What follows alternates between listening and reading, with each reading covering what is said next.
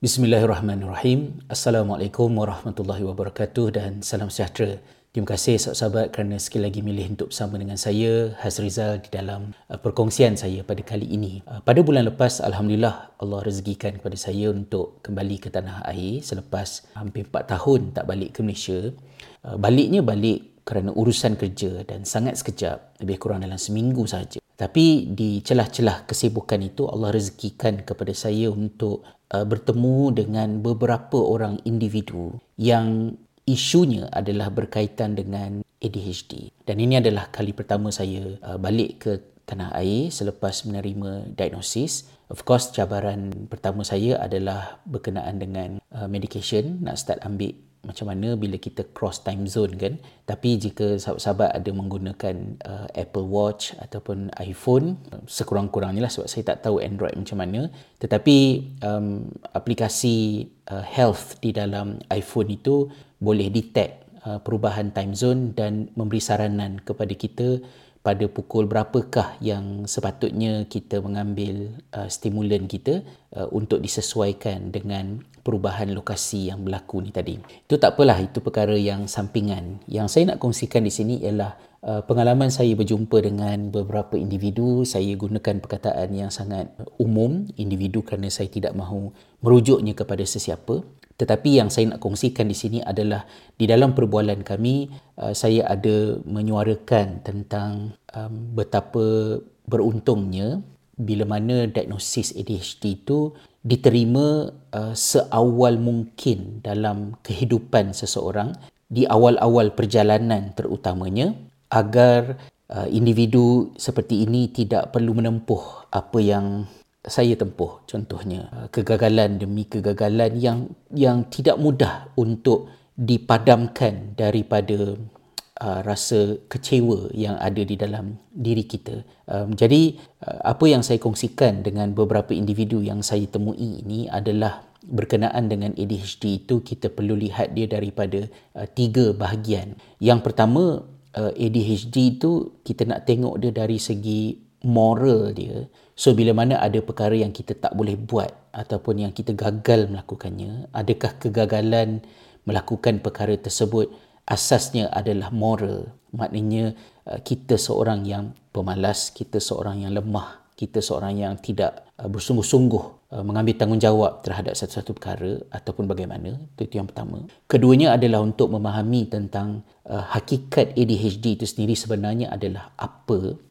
dan yang ketiganya adalah dari segi uh, macam mana kita nak move forward kan? So yang pertama tadi dia ada kaitan dengan yang kedua. Uh, saya kongsikan dengan uh, individu yang saya temui bahawa perkataan ADHD itu sendiri walaupun ia adalah merupakan istilah yang telah diperbaiki daripada yang sebelumnya dan ia adalah istilah rasmi yang dipakai di dalam uh, DSM-5 yang dirujuk oleh uh, psikiatris at least untuk tahun 2023 ni tetapi perkataan ADHD itu sendiri mendatangkan masalah uh, kepada orang sekeliling malah kepada diri kita sendiri. Kerana uh, perkat, uh, makna ADHD itu attention deficit hyperactivity disorder itu uh, tidak menceritakan dengan sebenarnya ADHD itu apa dia.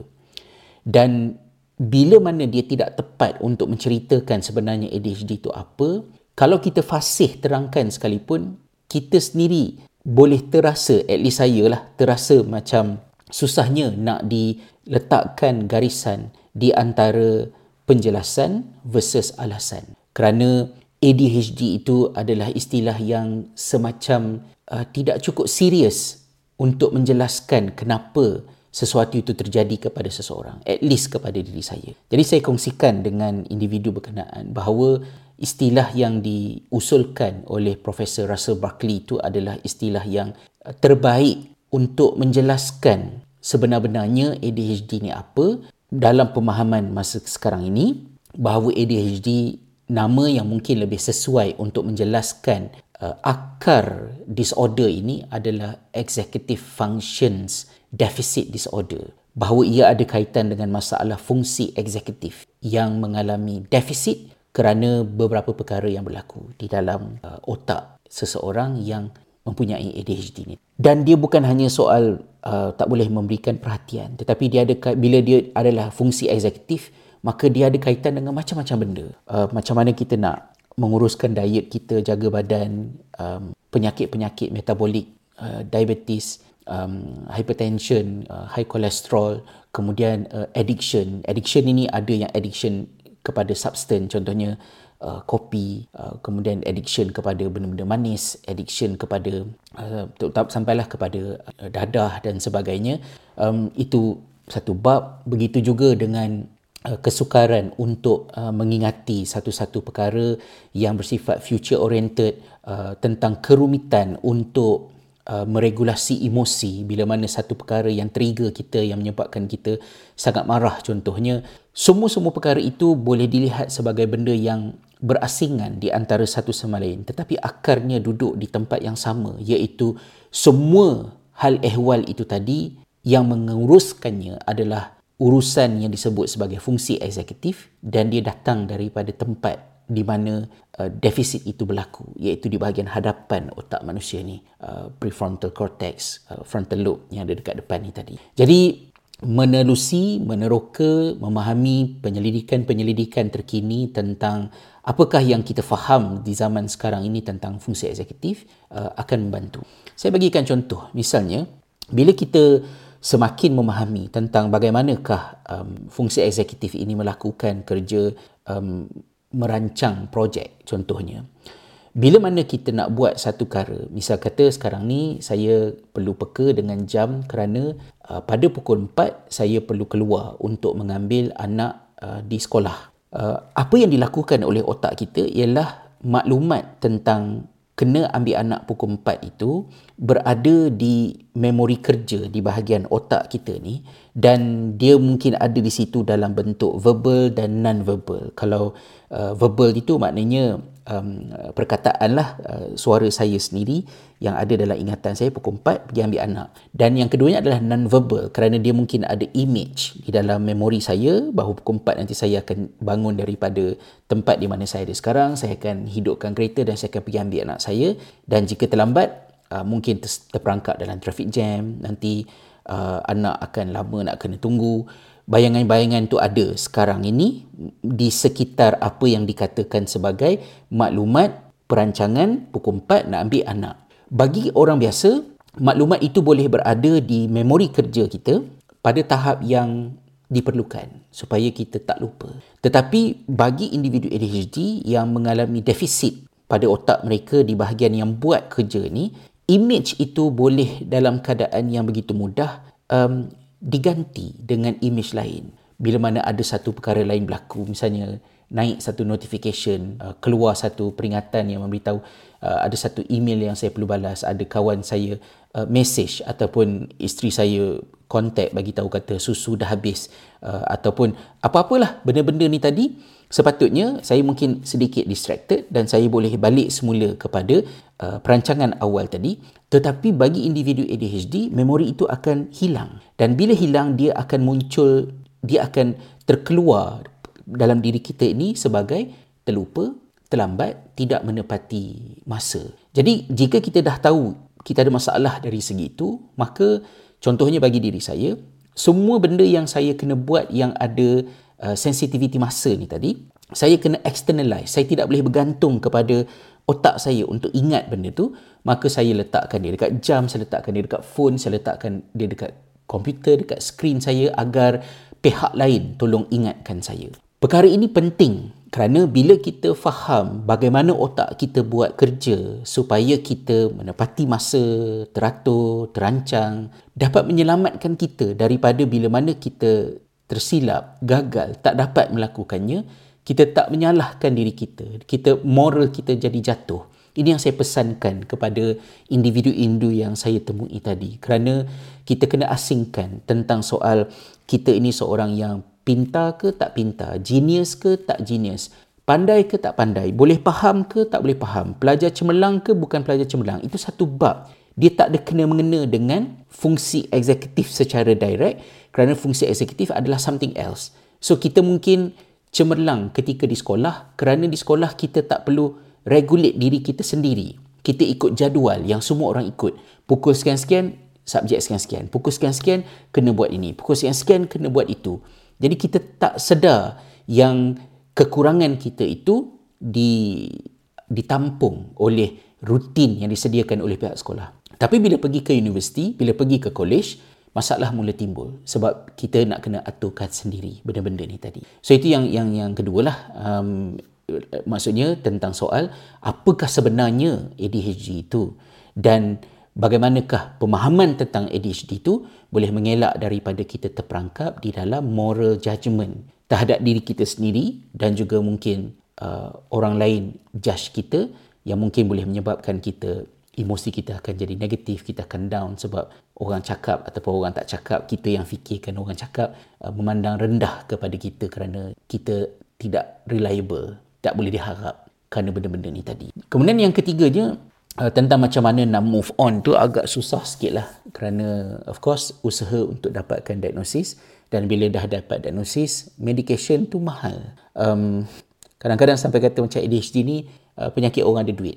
Kena ada duit baru boleh dapatkan uh, bantuan stimulan ini tadi kerana dia sangat mahal. Dan saya tahu ramai yang mendapat diagnosis tapi terpaksa berhenti daripada mengambil stimulan kerana tak mampu, tak boleh nak afford benda ni tadi. Saya sendiri di island perlu banyak buat kerja tambahan untuk membolehkan perbelanjaan sedia ada itu diuruskan dan ditambah pula dengan uh, tanggungan untuk medication dan tu tak masuk dari semasa ke semasa uh, fees yang kita kena bayar bila kita jumpa dengan uh, doktor-doktor, uh, psychiatrist yang biasanya mereka ini bertaraf uh, consultant. Jadi consultant ni dia punya fees dia uh, tinggi. Kalau di island ini uh, sekali saya jumpa it cost me 150 euro uh, untuk satu pertemuan. Syukurlah sebab sebab sekarang ni dah tak perlu dah jumpa uh, kecuali jika ada keperluan sahaja. Uh, kalau dulu macam awal-awal dulu sebulan sekali kemudian dia bertukar jadi yang last kali ni 6 bulan sekali dan lepas ni doktor kata it's okay tak payah jumpa dah sebab dah stabil dah dapat dah dos yang betulnya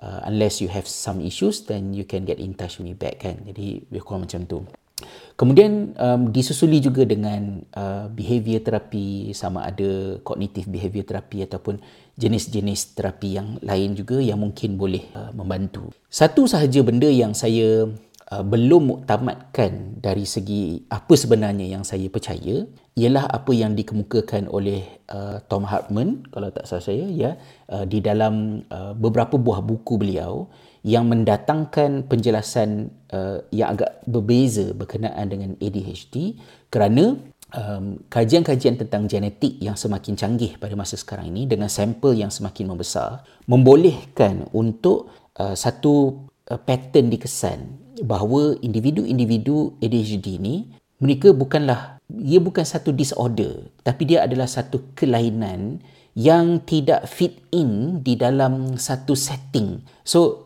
dia macam ada dua kabilah dan kabilah yang dirujuk oleh Tom Hartman di dalam buku-buku beliau ialah hunters versus farmers. Bahawa manusia ini di zaman primitif dahulu uh, mereka adalah hunters dan hunters ini kehidupan mereka uh, berbeza daripada farmers. Uh, untuk menjadi seorang pemburu, dia mesti spontan, berani mengambil risiko um, dan bila dia berusaha untuk mendapatkan sesuatu, dia terus dapatkan hasil dia. Berbeza dengan farmers yang mana bila mana berlaku revolusi pertanian, uh, manusia settling down dan kumpulan uh, farmers ini semakin membesar dan mereka telah Uh, menghapuskan uh, hunters ini sama ada melalui peperangan ataupun hunters sendiri uh, secara beransur-ansur menukar kehidupan mereka menjadi farmers. So apa beza farmers dengan hunters? Farmers ni bila dia bercucuk tanam, dia tanam, dia tunggu hasil dia lambat. Dia plan, so banyak kerja dia berbentuk uh, future oriented. Dan farmers versus hunters ini, hunters mendapat banyak masalah bila mana mereka terpaksa hidup di dalam satu kehidupan yang peraturan-peraturannya ditetapkan oleh golongan farmers ini tadi. Uh, sedangkan hunters ini jika dia boleh hidup dalam dunia dia sendiri, uh, tak ada masalah apa-apa pun dia boleh buat apa yang dia perlu buat. Uh, pada hari ini bila mana saya um, suka membaca, suka mengkaji, saya boleh memahami banyak perkara yang kompleks tetapi di dalam dunia farmers apa yang saya faham dan apa yang saya kaji itu perlu dikeluarkan di dalam bentuk sebuah tesis. Uh, saya tak boleh. Uh, saya dah cuba berbelas-belas tahun. Tetapi saya boleh mengeluarkannya dalam bentuk buku dalam bentuk tulisan saya berani untuk membentangkannya kepada masyarakat masyarakat baca untuk validate tak validate ilmuwan juga baca mengkritik tak mengkritik memberikan maklum balas. Uh, tapi akibatnya kerana saya tidak boleh menghasilkan tesis maka saya tak boleh ada PhD saya tak boleh ada uh, master's degree. Maka saya adalah seorang yang rendah taraf pendidikan bila mana saya duduk di dalam dunia farmers. Tapi kalau saya duduk dalam dunia quote unquote hunters uh, saya boleh teruskan buat sahaja apa yang saya buat ini tanpa saya perlu rasa rendah diri bersalah kerana kenapa buku sampai 25 tapi tesis tak boleh nak tulis jadi um, orang yang duduk dalam dunia farmers ini banyak bila buat kerja, buat projek, benda-benda yang bersifat future oriented yang kalau kita duduk dalam dunia hunters, kita mungkin ahli sukan, kita mungkin orang seni, kita mungkin uh, entrepreneur yang suka kepada risiko, yang menganalisis masalah dan mendatangkan idea-idea di luar kotak, something yang orang-orang rutin payah nak buat. So itu adalah di antara beberapa perkara yang dikemukakan oleh uh, Tom Hartman antaranya dan ada juga penulis-penulis lain berkaitan dengan uh, hunters versus farmers. Apatah lagi kerana of course uh, ADHD ni adalah something yang highly genetic. Ha, jadi uh, apakah susu galo dia sampai ke atas itu uh, membuktikan apa yang dikemukakan oleh uh, Hartman seperti mana yang saya ceritakan tadi.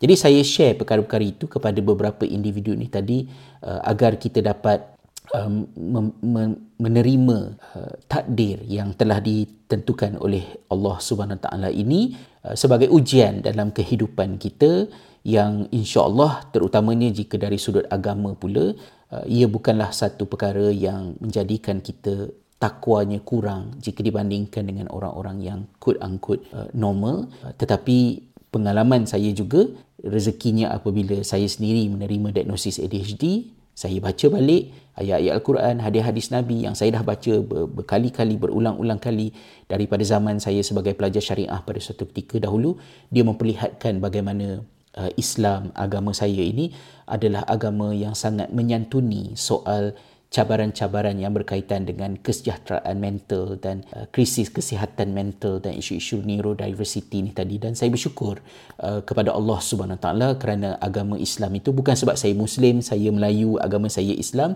tetapi pemahaman saya tentang bagaimanakah agama menerangkan tentang ADHD ini menyebabkan saya rasa bersyukur kerana ia semakin menjadikan saya menghargai Islam itu sebagai agama yang datang daripada Tuhan yang buat saya. Uh, bila saya bertukar daripada seorang yang tidak tahu tentang ADHD bertukar menjadi seorang yang menerima diagnosis ADHD, uh, saya tetap selesa berada di dalam agama yang sama kerana saya tidak rasa saya berpindah daripada satu bentuk penafsiran kepada satu bentuk penafsiran yang lain tetapi agama Islam ini memberikan bahagian yang secukup sebaik seseimbangnya kepada semua manusia. Saya harap sahabat-sahabat yang uh, ada meninjau perkara ini mendapatlah sedikit manfaat. Cuma yang uh, yang menjadi perkara yang uh, lucu bagi diri saya, of course dalam ramai-ramai uh, orang uh, di bawah kategori ADHD ni yang saya uh, suka sangat nak jumpanya adalah Zulhafi dengan Hadri yang kebetulan uh, datang ke seminar saya pada